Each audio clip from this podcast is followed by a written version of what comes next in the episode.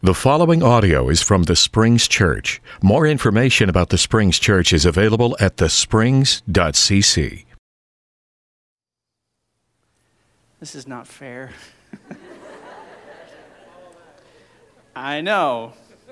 And I'm a crier. And when I cry and try to talk, I sound like, like that. So I'm praying for my... no emotions right now.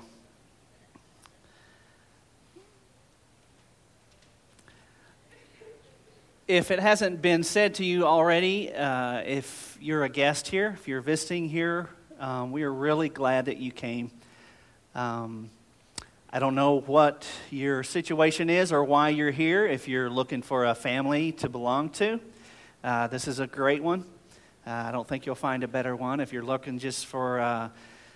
maybe exploring the Christian faith a little bit. You're kind of sitting in a little bit, trying to hear what we have to say and what it's all about for us. Man, that's you're in the right place as well. So a couple of weeks ago, Brett was getting up to preach, and he did really well at like welcoming the guests. He was able to like call out a bunch of people like by name.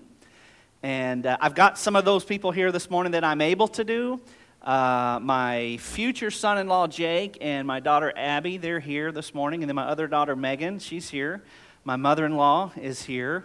And then we have a good friend that grew up with all of our kids in Idabel. He lives in, where do you live now?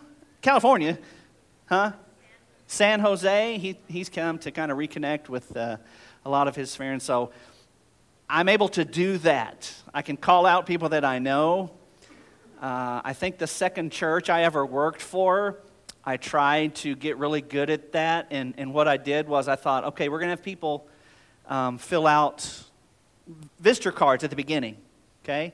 So we get up, hey, welcome, fill out a visitor card, put it in the collection plate or whatever. And then my great idea was to have those collected. And then after the sermon, they would hand those to me. And kind of as a last thing, you know, I would welcome each family that visited that filled out a card by name. So I remember one Sunday I got about 3 or 4 cards, and I read one. It said, like, the Smith family. I was like, the Smith family? And they kind of raised their hand. I go, well, welcome. You know, we're so glad you guys are here. Look down at the next one, Jones family. Jones family. So I look, glad you guys are here. You're all from wherever, okay? So, you know, really trying to make an impression. Well, the next card I got said Dover, the Dover family. So I was like, the Dover family. And nobody like, this is us. I was like, Dover family? Y'all here? So I looked down, I thought, okay, first name, if you can't get the last name, Ben.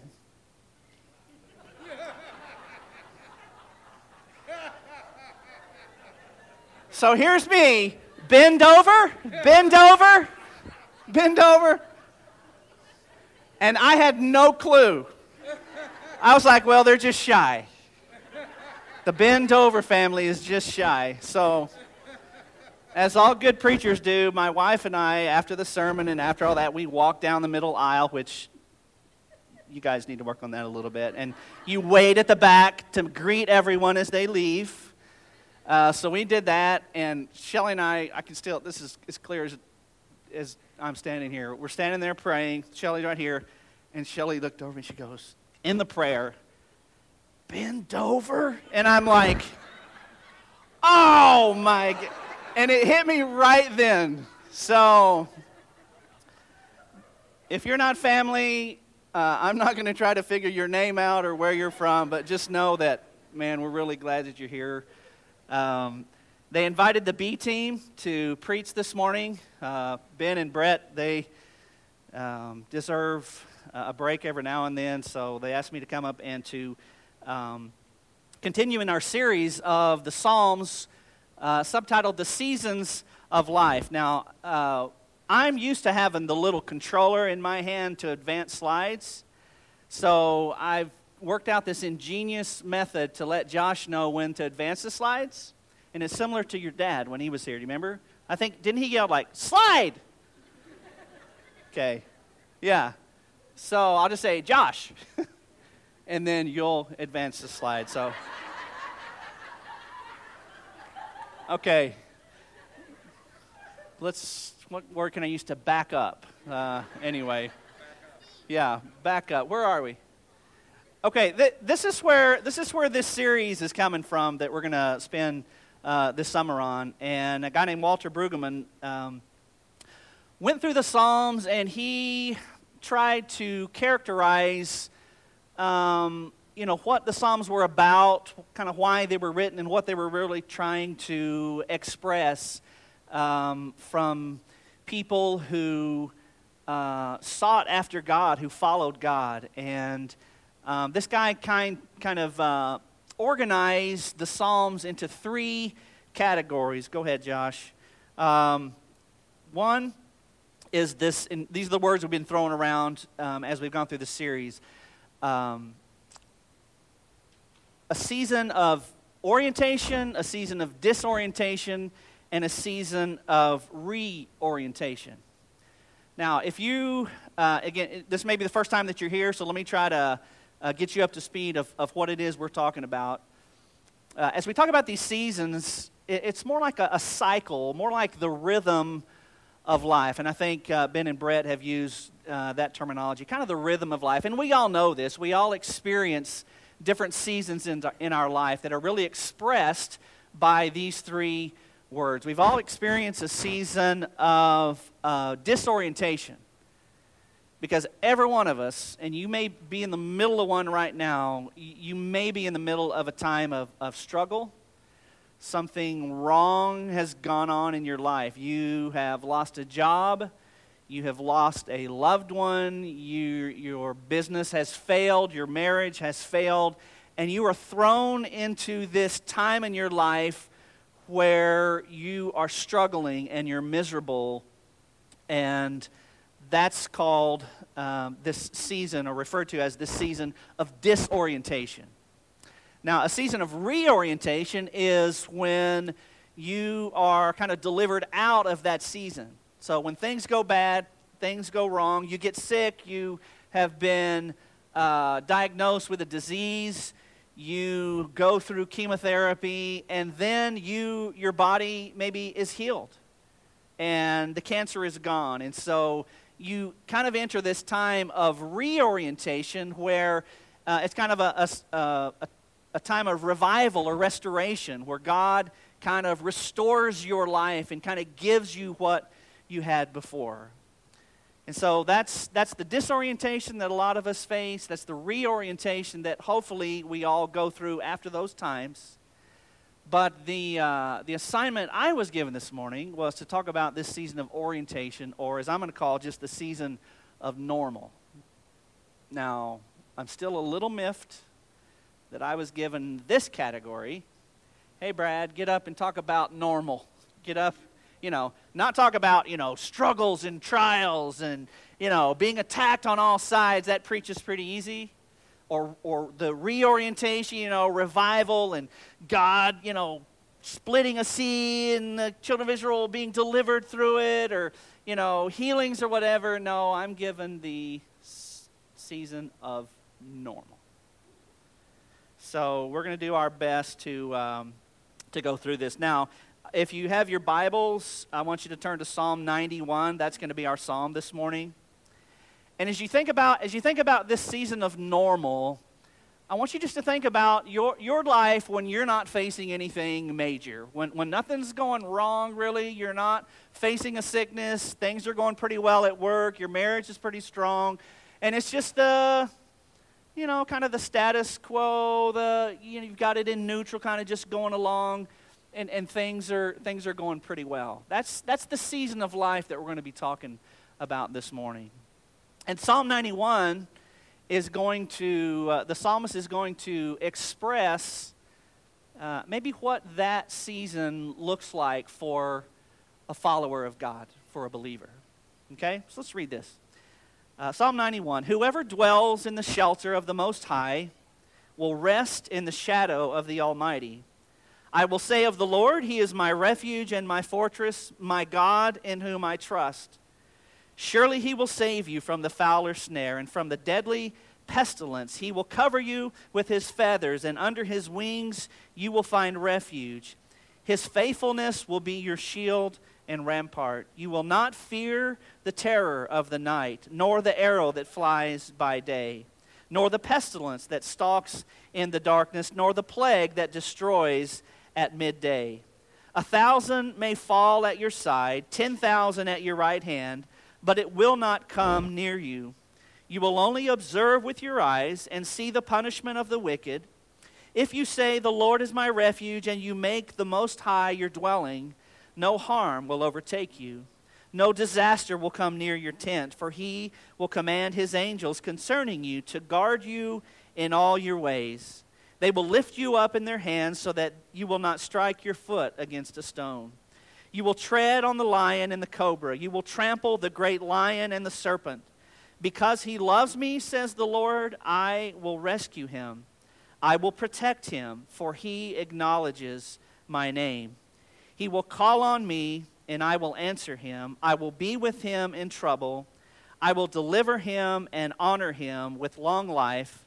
I will satisfy him and show him my salvation. So as we think about, if this is a psalm of orientation or a psalm of normal, I want to get a little bit deeper into how maybe these three seasons affect our lives, okay? I think every season is characterized by a certain level of intensity in our relationship with God. Now, I don't know if that expresses it well, but we all understand this, that during times of disorientation, when things go bad, I think this is a time when people do what with God? They tend to turn away. Because how could God let something like this happen to me? Or even worse than that, how could God cause something bad to happen to me? And because we put that on God, then we tend to say, well, I don't need that in my life. And so we pull away, we turn away from God. And let me just tell you this, and I've heard lots of people blame God for bad things. I've heard lots of believers even say that God caused these bad things to happen to be able to do something. The plane crash with, 250 people on board, well, God did that. We don't, we can't ask why, but God caused that to fulfill a certain purpose. Let me just tell you this. If you're in the time of disorientation, God is not the one doing the evil and wrong in the world and the bad, okay? Don't put that on God. Now, God may be allowing you to go through it because, let me tell you, when God created this world, he had some rules that he was going to instill in this thing he called creation. One was the rule of free will. We understand that, right? That you get to choose what you believe, what you do. God didn't create robots. And the reason why God didn't create robots is because of the other rule, is that love, which is probably the greatest thing God ever created, love has to have free will for it to be love, right? We understand that. That it's not love if you're forced to do something. Love is a choosing. Love is a deciding. And so when we're told to love God, that is something that God wants us to decide to do. Not that we're forced to do. Not that we've been programmed to do. So when bad things happen, God has put us in a world that we're looking at consequences. We're looking at consequences of choice. And we're looking at consequences of when love doesn't reign. And he's going to let us live in that. Because that's kind of the rules. And we understand that with our kids, right? We understand that bad things are going to happen to our kids. Do we want that for them? No, we don't want it. Can we prevent everything bad from happening to our kids? No. I guess we could. If you like, bubble wrapped them and kept them in a room for their whole life. Maybe you could prevent bad things from happening, but even then, something's going to go wrong. So this idea that if anything bad happened, God caused it, God is not causing it. We're living in a world that's broken, that's fallen, and there are things that happen. There are consequences. But God's promises we're going to see here are going to help us endure and deal with it, okay? So when people turn away from God, it's usually during those times of disorientation or struggle when things go bad. Now, the reorientation is usually a time when people recommit to God and they turn to God, because when we see somebody healed of a disease, or we see, somebody's, marriage being fixed, or something good happen, or, you see your football team get a number one draft pick, it's like, God's great, God gave us whoever is, your team, and whoever is going to be the savior of your sports team. People tend to really give attention to God. So there are times when people tend to turn away from God. There are times when people tend to really embrace God and look to God. I'm convinced the season of orientation, or the normal times, or maybe when people are just the most neutral. And we kind of understand that too. We probably have experienced it. You may notice that in your prayer life. How often do you pray? Well, in a normal season, just when nothing's going on, nothing bad, you probably maybe don't pray very often. But when something hits, when something comes, what do? Man, we kick up the prayers, because we need God. That's when we turn to Him, or when we need Him the most, and we're begging for Him to make things right. So this season of normalcy may be when people are most neutral about God. Go ahead, Josh. Change this one. Sorry, I'm not keeping track with you. Okay. Here's why I think this may be the most critical time of our lives. Not when things go bad, not when things are all restored and we experience revival. But normal times, or times of orientation, are the most critical times in life of a believer, for what you are and become during this season will affect how you handle the next. Now, going back to sports analogy, you can ask anybody, any serious sports person, fighters, like boxers, football, whatever, they will say that a fight is won or lost when? In the off season, in training camp. Okay? The way they prepare, the way they get their body conditioned, is going to determine how well they perform on the actual field of play. Okay? So I put to you this morning that the normal times, the times when we're just cruising through life and everything's going well, it may be the most critical time of your life. Because what you develop, what you become, what you are during that time is going to affect when that next season comes along. Are you guys, go ahead, Josh, are you guys familiar with this principle called the if-then principle? Okay, some are, some aren't. You guys are familiar with either or both and. Is that familiar to some of you? Either or is, and the both and principles are kind of I came across them in dealing with church leadership. And an either or way of thinking is very narrow. And it's there's only one thing that can be right. It's either this or it's that. Both can't be right. Okay? And many of us have been guilty of having that kind of laser-pointed thinking in our faith, maybe growing up, or the churches we were raised in, that, listen, there can't be multiple ways. There can't be two people right. It's either that think different things. It's either this or it's that. It can't be both. Now, the both and thinking is, no, let's try to find something good. Let's try to see value in both sides of a situation. That maybe you can believe this, and I can believe something different, and then we can both be okay. Okay, so either or, both and is kind of a way to categorize approaches to leading people, to functioning as a church.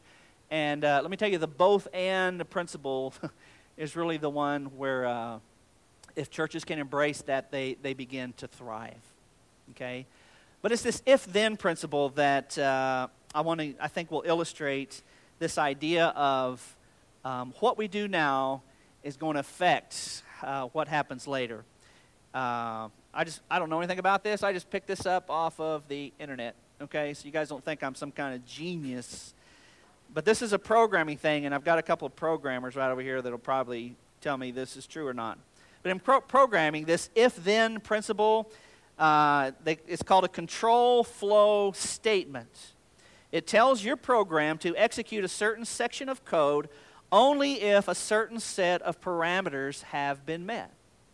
Okay? So a program's written, it's going to do something. Well, it's going to check that if this is done, and this is done, and this is done, if all three of those things have been met, then this particular order or code is going to be, or command is going to be given to do something. So, you know, like packaging cookies, okay? A computer is going to control a machine that there's going to be cookies and there's going to be packaging.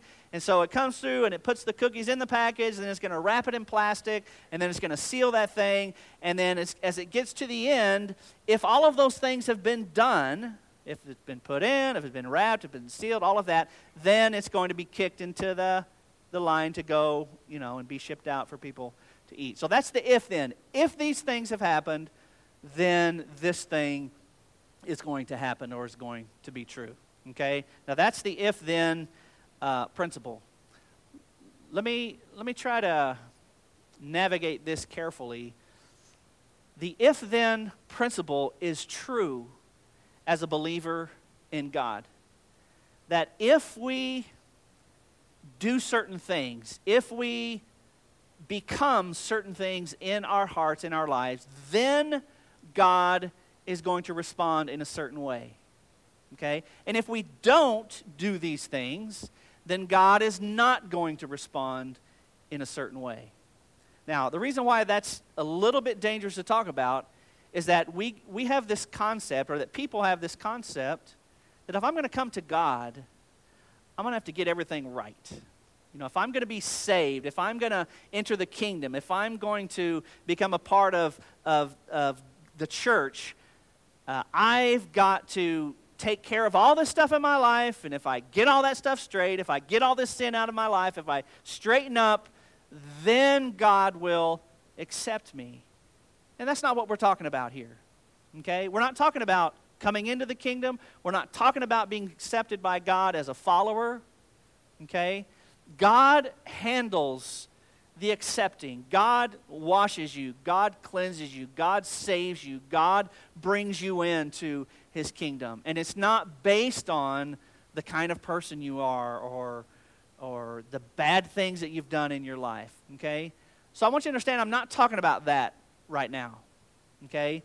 But the Psalms especially and other places definitely support this idea of if you do this over here, you will get this specific result, okay? Now, one of them is the parable of the sower in Matthew chapter 13, and we're going to come back to Psalm 91 in just a second. But I want you to turn, if you're there, or if you have your Bible, to Matthew 13. Now, you remember the parable. The parable is the story Jesus told to try to illustrate something. And so one story he tells is of this farmer. He's out sowing seed. So he's casting seed, and some seed falls on the path, you remember? And then some seed falls where? Help me out. Some seed falls in like rocky soil, some seed falls on thorny soil, and some seed falls on good soil, okay? So that story is told, and then the disciples are like, what are you talking about? This makes no sense to me. And so Jesus explains, and this is what he says, Matthew 13, verse 18. Listen then to what the parable of the sower means. When anyone hears the message about the kingdom and does not understand it, the evil one comes and snatches away what was sown in their heart. This is the seed sown along the path. The seed falling on rocky ground refers to someone who hears the word and at once receives it with joy. But since they have no root, they last only a short time. When trouble or persecution comes because of the word, they quickly fall away. The seed falling among the thorns refers to someone who hears the word, but the worries of this life and the deceitfulness of wealth choke the word, making it unfruitful. But the seed falling on the good soil refers to someone who hears the word and understands it. This is the one who produces a crop yielding 100, 60, or 30 times what was sown. So, how your heart is prepared will determine how you accept the implanted word of God in your heart.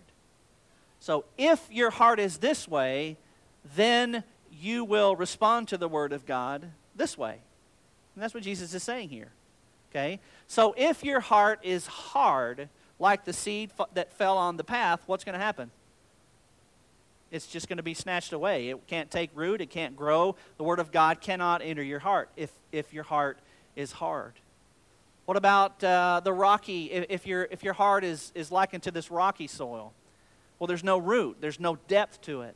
And so if your heart is shallow and full of rocks, then the seed that is planted is going to do what? It'll grow a little bit, and then it's going to fade away because there's no root system. Thorny soil, what's going to happen? The worries of the world, the deceitfulness of riches are going to come in. And if your heart is that way, that word is going to be choked out. It's going to be suffocated, and your faith is going to die. And then the last one, of course, is the good soil. Okay? If your heart is pure, if your heart is good, if your heart is tender, the word of God can come in, take root and grow and produce this crop. So that's this if-then thing that I'm talking about. If your heart is this way, then this is what your life is going to be like. Now let me ask you this, Josh, change it. What is your season of normal? Now this is where you got to look at yourself. What's your season of normal? What is your life when you're not facing something, when you're not going through some struggle, when you're not coming out and having this euphoric sense of revival and restoration by God when He's done something great for you, but you're just going through life like you normally would. Life's okay, marriage is okay, kids are okay, job's okay, church is going along. What does that look like for you in your life? And more importantly, will your normal prepare you for a season of struggle? Now, let's talk about this season, this normal times from the psalmist. Psalm 91 that we read, the psalmist says that the normal times are characterized by this: dwelling in the shelter of the Most High, resting in the shadow of the Almighty, seeing God as a refuge and fortress, trusting in God's goodness and faithfulness, having hope and rescue from harm, feeling secure in God's protection, living with no fear. Is that your normal? Is your normal mindset of where you feel like you're dwelling in the shelter of the Most High? Or do you think about that you're being able to rest in the shadow of the Almighty? Or you see God as this refuge and fortress. The psalmist says this should be our times of normal. This should be where we live, where we dwell. This should be where we are every day in this season of orientation. And he even uses this if-then language here in this psalm. If you make the Most High your dwelling place, verse 9, he'll use those exact words. If you love Him, if you acknowledge His name, if you call on Him, then, next slide, then God says, I'm going to rescue you, I'll protect you, I'll answer you, I'll be with you, I'll deliver and honor you, I'll satisfy you, and I'm going to show you my salvation. So the times of normal are critical. It's not a time to sit back. It's not a time to put your faith and your spiritual life on cruise until something comes along. This may be the most critical time of your life when that season of disorientation comes along. So here's my encouragement to you. Singers, y'all can come on up. Use the normal times as a time of preparation. because the normal times can prepare you for times of struggle, and God can more easily move you into the times of restoration. Now, what does that mean for you? Let me give you just a couple of examples. During your normal times, try to develop trust in God. I taught a class several months ago, and we talked about this a little bit, about what faith really is. Faith is not just accepting or acknowledging who Jesus is. Faith is this idea of trusting God. And anybody ever, like, ziplined in here? Okay, several. Anybody has ever, like, rappelled off of a cliff? Okay, more? All right. A lot of rappellers. You know what faith is in rappelling? Faith is not jumping off that cliff the first time. Did you know that? That's not faith. When you're all rigged up, and I've never done it, I've just seen it on TV. Okay. So, but when you're all like rigged up, you're ready to go, and you're kind of leaning out over the side, and then there comes a time when you have to like go. You have to like turn your body weight over to the rope and the equipment and the harness and the little, what do you call the little clippy things? Carabiner, whatever you call them. Y'all never know that I haven't done this, right? There's a time when you have to turn yourself over to that equipment to be able to do what you love to do. Faith is not jumping. Faith is not going off the side of the cliff. You know when faith happens? Faith happens when in your mind you've made the determination that, you know what, that rope is going to hold me. This harness is going to hold me. I trust this equipment to hold me as I hurtle my body weight off the side of this cliff. That's faith. And that's the kind of faith God is wanting you to come to in your life, is that not you're just busy doing things, but that you get to a point where you trust God. You're ready to throw your life off the cliff because of what He has promised will be on the other side or at the bottom of that cliff, or what's going to happen as you go sailing off that. You've trusted God to know that He's going to be faithful. And so your times of normal need to be a time of developing a trust and faith in God. Can I also say maybe that your times of normal need to be developing a sense of thankfulness? And you may think, well, how's that going to apply to anything? Have you ever gone through a series or a season of struggle, and your ability to be thankful helped get you through it? I've gone through those times. You guys know that my seasons of life have to do with kidney stones. So my orientation is no stone. My disorientation is like laying in an emergency room with pain. And then my restoration time is oxycodone. You know what I'm saying? That's my revival. Oh, yeah. That's going on the internet. Oh, well. But let me tell you, and this can be said about anything, as you're going through something difficult, if you can learn to find things to be thankful for, it's going to help you go through that time. I was just the other day, this is simple, this is easy, and it's something you can train yourself to do. I was going down Bryant, which our office is on Bryant at work, and so they had all the lanes closed, they were repaving, you know, and I was like, you know, they gave us like 6 feet of lane to get a 7-foot car through. You understand what I'm saying?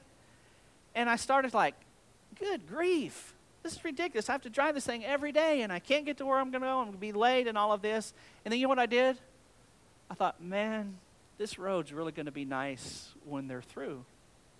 And just a simple thing like being thankful for what's going to be the end result of all this difficult stuff that I'm going through, that can help you get through it. It can help you see things in a positive light. And some of you are saying, listen, I'm no optimist, I'm a realist. Have you ever said that? I'm a realist. Yeah. You know what the realists are? They're pessimists in denial. That's all that is. Okay? We need to live in the positive. Live in the thankful. Because thankfulness can get you through some of the darkest times. And then may I say just one more thing. And these really things aren't like linked together. But I've noticed this. If you can develop in your times of normal the ability to see value in all people, if you can see everyone as being intrinsically valuable to God, a creation of God, one who maybe is caught up in sin, is caught up in something, somebody sins against you, somebody runs into you as a drunk driver, maybe they crash into your car, maybe you're seriously injured, maybe they take somebody's life. I know people, and I've talked to people, and I've heard about people that the only thing that got them through times when somebody does something against you and you hate them and you wish evil and ill upon them is if they could learn to see, is that they've learned to see value in that person. This is a creation of God. This is a soul that has been ravaged by sin. And you know what that can release in your own heart? During your rough times, it can help you move on. So use your normal times to get you prepared for the bad times. Because if you can do that, God can more easily move you into the times of revival and restoration. Let's stand together and sing this breathing and longing after God.